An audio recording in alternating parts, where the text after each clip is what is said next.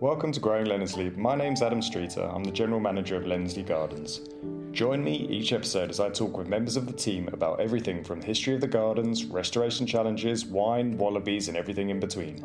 Get a peek behind the scenes, hear stories from all those involved, both past and present, whilst we also talk about what the future holds for the estate. It's never a dull day when you're growing Leonardslee.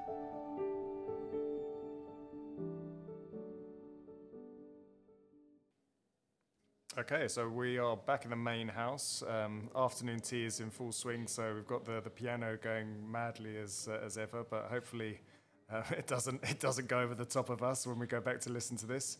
Um, so today we're going to cover um, talk a little bit more, obviously, on our, our mini series about rhododendrons.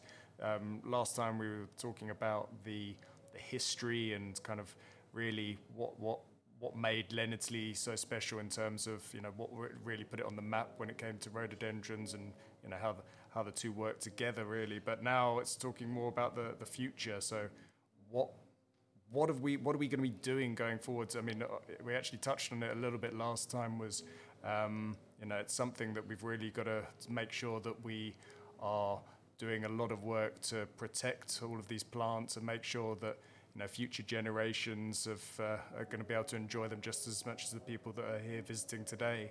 Um, so I'm, I'm, with Jamie again, of course. Um, so Jamie, what what are the plans? How are we going to make sure that in a hundred years, that you know, not only will people be able to see um, the, the rhododendrons as they are now, but you know, perhaps even better, even you know, an even even grander Leonardslee Gardens. Oh, God, I can't imagine it. Oh, wow, no pressure then.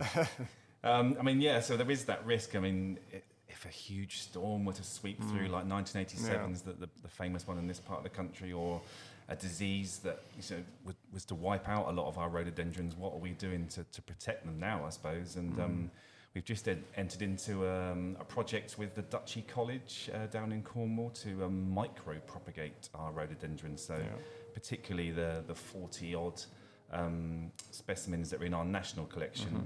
We've sent flower buds down to them um, and they sort of break them down into almost like individual cells, really, and put them in sort of agar jelly and sort of chemicals, additives, and they create potentially hundreds of little seedlings from one flower bud. So, and that is, will be an exact replica of the plant that the the flower bud came from. So we'll get those back, which will allow us, you know, to have a, a succession of, of those important plants in the garden. Uh, I mean, you, you, no, no, one else can see, but Jamie was very animated with his hands just there in terms of, you know, the, the technical things that were going on with, with just his hands. I, you know, it looked looked hard enough just um, just there. So imagine the actual science behind these things to actually make it a reality. Oh, it's really um, exciting actually. I'm, yeah. well, I'm going to go down there fairly soon and see okay. it, see it in action, and um, get, yeah, get some photos and see how our, our little babies are developing. Yeah, no, it's amazing, and, and like, like I say, it's just it's so important because really, you know, there's like you said, a, a storm, something like that, but mm. you know, diseases, and um, yeah. I mean, there are there are diseases out there that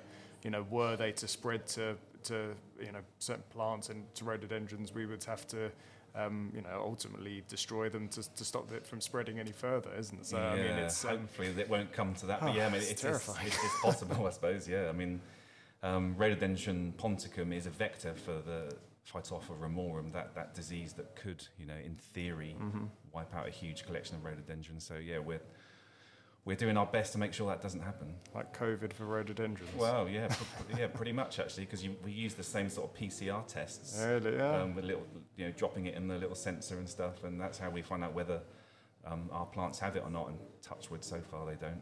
Yeah. So I mean, it's it's it's it's just so important. So if we if we if we don't take these steps, then know something like that really could just be be lost forever. So, Absolutely, yeah. Um, and but uh, you know, but we're not we're not just doing that. Oh, we're also removing rhododendrons from the garden. So I mean, that sort of seems a bit counterintuitive. What what what's the kind of what's that all about then? It's only one type. So rhododendron ponticum, as sort of briefly mentioned. So for those who don't know what that is, it's often you're driving down the road and you'll see these huge sort of mauvey purple flowered rhododendrons, yeah. huge heights I mean, they were originally in- introduced as an ornamental plant. Um, I think they were introduced to the UK as early as the 1700s, sort of mid 1700s, and they were sold in all the London flower markets and mm. used to colonise sort of empty land, and because they were so fast growing. But they are actually an invasive species. They're, they're really vigorous. They're, they're thugs. They kind of outgrow. Thugs. And, well, horticultural thugs, I suppose. Yeah.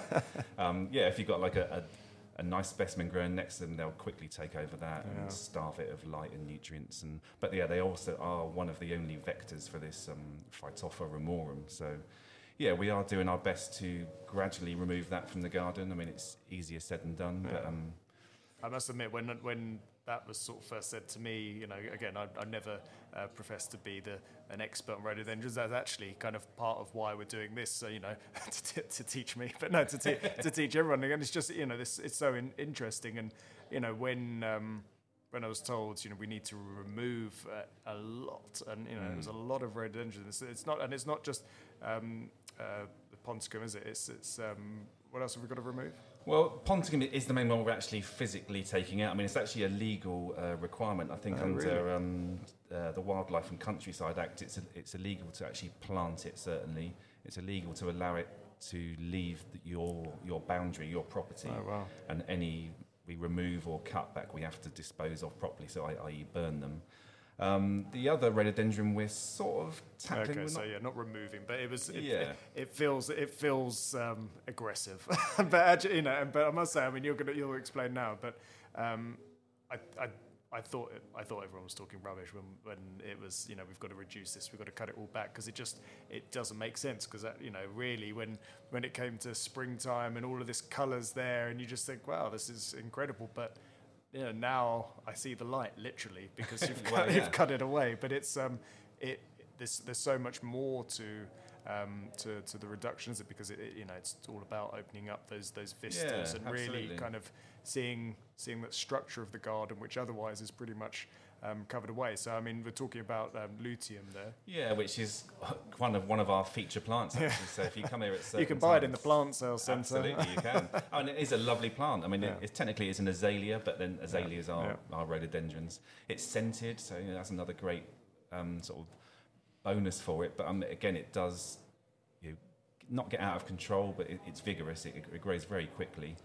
So we're not actually removing that, but we're giving it quite a hard restoration prune in, in some cases, and within a year, two years, it'll be flowering again just at a much more manageable level. Mm. But you're right, it is opening up light onto the ground yeah. and seeing regeneration of, uh, of the, the, the, forest floor with, with bulbs coming up and opening up pockets for, for new planting as well. So um, it's, it may look a bit harsh in certain places right now, but as we get into spring and they start to, mm. to sprout again, um, we'll, we'll, soon see it coming back to life. No, I think I mean it's it's, it's a lot of work, and it's sort of it's, it's just one of those things over the years where, you know, really it's just been um, a, you know a mountain that we've had to climb to you know recover the gardens mm. essentially, mm. and you know I, I think that that's why uh, you know a few years ago if you'd said we'd be you know get to a point where we're removing rhododendrons, all these all these beautiful flowers. It, it, it didn't make any sense. Now, you know, it, it really does, and um, I, I, think you know members and those people that come daily, weekly, yearly um, will see the difference uh, that, that, you yeah. and the team are, are making, and it's um,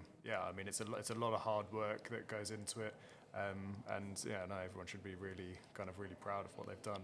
Um, so, I mean, those those two specifically, yeah. you know, are, are, pretty bad. But what what what happened, you know, during those years where the gardens mm. were closed and no, nothing was done essentially. I mean, I think that you know the Wallabies did a bit of mowing for us. That was about it. But you know, ultimately, nice yeah, it was nice. I do like doing that. But uh, but ultimately, the gardens were lost, um, and you know, I'd, I'd, imagine that you know lots of rhododendrons were were affected by that because essentially you know they they would have been as as things got more overgrown, like you say, yeah. um, light getting blocked. But what what were the kind of repercussions there? I mean, I guess the, one of the main things is that nothing was pruned or, or looked after for so long. I mean, the, the, garden itself was shut for what was it, sort of seven or eight years. Um, but yeah, I don't think a lot of things were, were pruned or, or given a bit of TLC for, for longer than that. So we're still kind of getting on top of that process. So um, for example, a lot of the flowers are, well above sort of head height, so you mm-hmm. can't see them or smell them. So we're doing some sort of restoration pruning to, to bring them back to a, a more manageable level for, for visitors. And in fact, um, I sent a few of my team to a rhododendron pruning course at Millais Nurseries recently. Okay. Um, and they brought back some some new new ways of, of tackling that actually. Brilliant. And um, yeah, I, I was speaking to one of my team, Elliot Chandler, early in the week, and um, he was explaining to me exactly what, what this process is, is involved. Okay, so I think, and we're gonna we're gonna get Elliot to um, kind of do a little bit of an explanation. So um, we'll do that, and we'll kind of insert that, you know, around here, and it'll be something really interesting. I think because, like you say, I mean, there's there's you know we've got a fantastic team of gardeners there, wealth of knowledge, but there's um, you know always learning new things and Yeah, absolutely. um, yeah. So I mean, we'll, we'll share some of that. So you know, we'll uh, listen to what Elliot's got to say. So I'm here in the garden uh, with uh, Elliot Chandler, one of uh, the fantastic garden team here at Leonardslee. Um, and Elliot was one of the team that recently uh, went to a rhododendron pruning course um, at Millais Nurseries. And I understand we brought back a slightly different approach to the way we prune our rhododendrons. Yes, so conventional wisdom would state that you would hard prune a rhododendron after flowering, around sort of May or June time. Um, but what we learnt was that the optimum time to hard prune a rhodie is uh, before flowering in early spring, sort of around mid March, just as the sap is rising through the stems. Okay, well that's, that's interesting. I mean, obviously, I assume if we're pruning in March, we'll we'll lose the, the flowers off those plants for this year. Yes, you will, but um, if you were to hard prune them after flowering, you would lose the flowers for the year after anyway. Um, and pruning this early in the year um, ensures that they'll get really good, strong regrowth and a lot of time through the growing season to resprout and recover from the prune. Um, and then you'll be more likely to get flowers quicker after a prune um, within a few years, um, as opposed to cutting them later, which might take longer. Yeah. Okay. Excellent. That's good. Um, yeah. So we've we've made a, a few sort of, I guess you'd call them vaguely brave decisions in on some of our rhododendrons. Uh, whereabouts have we uh, been doing this pruning so far? So we've done quite a bit in the rock garden with some of the leggy rhododendrons in there and a few other spots uh, around the gardens where we've got some important plants. Um, and what we've been doing is we've been hard pruning them now in March and into just into early April. Um, and we've also been mulching and feeding them immediately after pruning, um, which is important because it gives them a, a boost of nutrients that they need to uh, recover from what is quite a stressful prune for the, the plant. Um, and it also helps the roots to conserve moisture through the summer. Ah, cool. That's good. Um, and I suppose actually we should pro- point out that we're not just pruning for the sake of it. We're targeting specific plants that have, like like you mentioned, being leggy, that have grown too tall, that are blocking views, or that the flowers are too high, that sort of thing. Yeah, so it's to improve the shape of the plant um, and bring the flowers down to eye level. Um, but there are certain rhododendrons that you can't hard prune. So there are certain species rhododendrons and hybrid rhododendrons that have very smooth, almost shiny bark or flaky bark. And these ones, um, as a rule, you don't hard prune because they won't resprout. Um, and usually, a, rule of thumb is, you know, if you're not sure, don't prune it. But usually um, ones that you can prune they'll have sprouts or buds uh, underneath the canopy lower down the stems that will are ready to burst into life Oh, excellent. Well, that's a good thing to look out for. Yeah, so we won't be pruning our, our Loderi rhododendrons, for example, then, but then we probably wouldn't want to prune them anyway, I suppose. no because they have quite a smooth bark and they don't really produce sprouts from lower down the stem um, so if we were to hard prune the Loderis uh, they, they wouldn't recover Excellent. Well, thanks, Elliot. Um, we all look forward uh, to seeing the results. Okay, so we've, we've spoken a little bit about what's you know what's here at the moment and how we're kind of you know helping to rejuvenate the garden. Yeah. What about going forward? What about new rhododendrons that we're going to look to plant? Um, what are the plans? Um, we certainly are, want to do new planting. We're not solely rhododendrons. I mean, some of the areas that we're opening up. So, for example, we've done some clearance work up in the Coronation Garden, but we're not going to replant rhododendrons there. For example, we've um, found some old historical notes that there was a grove of magnolias there, for example. So Okay. we're going to plant them there. Um, and our focus is going forward for, for new planting is more summer interest Mhm. and, and then more winter interest. So uh, we'll add some more, so perhaps summer flowering or later flowering rhododendrons like um, polar bear and arborescens, decorum, those sorts of rhododendrons. And then later on, some winter flowering ones. So there's a lovely one called uh, uh, rhododendron dauricum midwinter, for example. Um, and also, other new plantings might include adding to our national collection. So although we've got these 42 specimens as part of that, there's a, a whole list of Loderi and, well, mostly Leonardslee related hybrids, which we just don't have in the garden anymore. If you go onto the, um, the RHS database, it, you can find Leonardslee Cream, Leonardslee Flame, Leonardslee Gem, and all, all these Mm. plants which are, we, we don't have and we'd like to get back in the garden. So, And, how, and how, how do you do that? Surely it's not just as simple as you know popping down to local garden No, centre and picking one up. So I mean, how, how do we go about getting those um, those sort of rarer rhododendrons? Yeah, I mean it's, it's easier said than done. But um, luckily, we because we're affiliated with um, we're an RHS partner garden, for example, but also we work with the RCM group, which is the Rhododendron Camellia Magnolia group.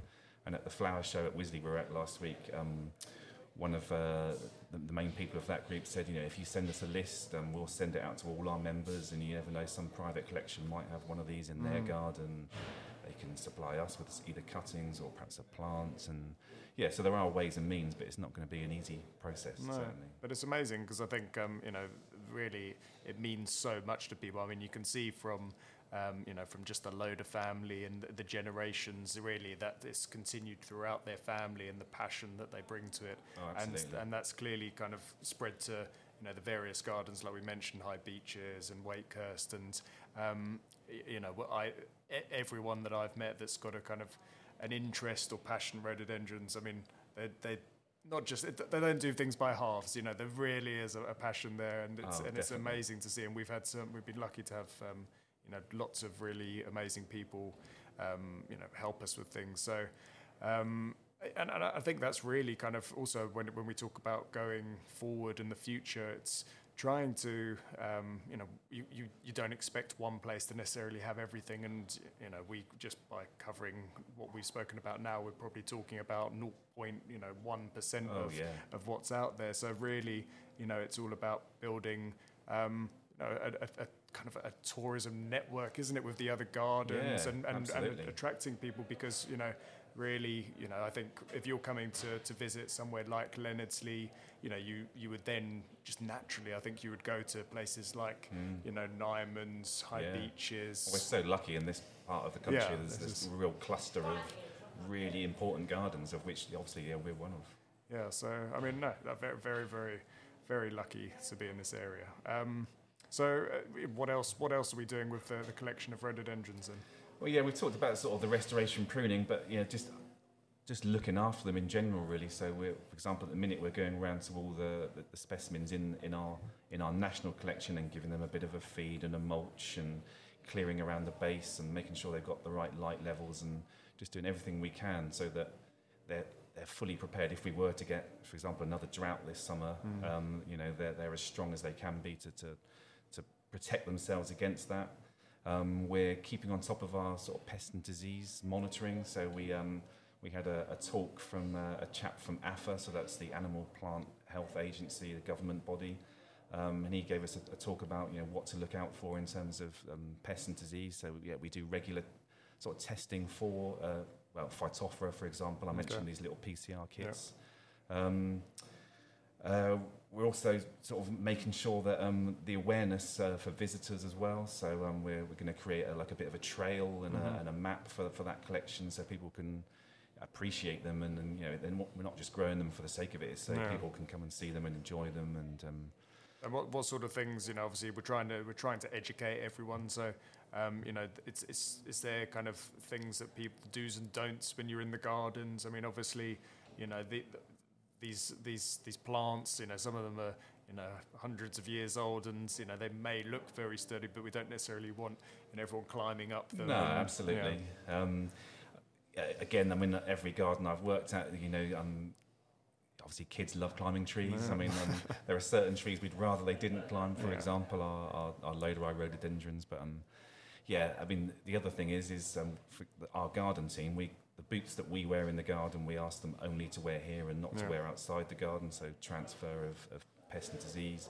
When we use tools in the garden, we um, use a, an antiseptic spray on them Okay. after each prune, after each plant, so we're not potentially spreading anything. Mm. So it's just asking if um, if visitors are coming, just to just to be mindful of how important the collection is, really. Yeah, no, okay, well, it's, um, no, it's pretty amazing. So, I mean, there's yeah, there's there's lots and lots going on now, isn't there? I mean, it's there's kind of the, the future's bright. I, I think if you'd sort of said uh, we were speaking about Leonardslee ten years ago and we were outsiders, um, really, I think it would have been a, a very different story. So. Mm. Um, no, I'm always very proud of everything that every, you know everyone your team have, have, have done here um, over the last couple of years. So you know, hopefully it's a, a, bright future going forward. Yeah, fingers crossed. I mean, and also we're we're getting recognition for our plants as well. So, for example, um, I mentioned the RCM group. Um, they've just donated. Um, 25 specimens to, to, King Charles as part of his, um, oh, wow. the, the, coronation process. Um, and those plants are supposed to tell the story of you know, the history of rhododendrons and camellias in, in, in this country and the world. And two of Leonardslee's plants, um, Loderi King George and Loderi Sir Joseph Hooker, have been selected from that small number of 25. And they're going to be planted at, at Sandringham on his estate. So oh, that's amazing. Just shows it's a yeah. real kind of real honour to. Oh, definitely, yeah. Oh no, amazing. Well, the future's bright, and uh, let's let's hope that we can keep it that way. Um, yeah, it was really really interesting. So um, got lots more though to cover, kind of um, you know bits and pieces that we want to chat about, um, different way. You know, I think when we were talking about um, topics that we wanted to try and cover, you know, it's um, you know how can we grow rhododendrons? So if, you know someone at home, you know yeah. they want to be growing rhododendrons themselves. You know what what are the benefits of having rhododendrons? You yeah. know, does it add, you know what does it bring to your garden? What would it bring to someone's garden at home? Um, there's there's a, there's a whole range. So I think you know we'll continue to touch on bits, and hopefully it's interesting for everyone. I'm definitely learning as we go, so I'll uh, may, you know maybe I'll just start doing my own separate just rhododendron podcast soon. I'll have so much knowledge, but um, you yeah. don't, don't, need me here then. No, please please don't go. uh, but no, thanks a lot, Jamie.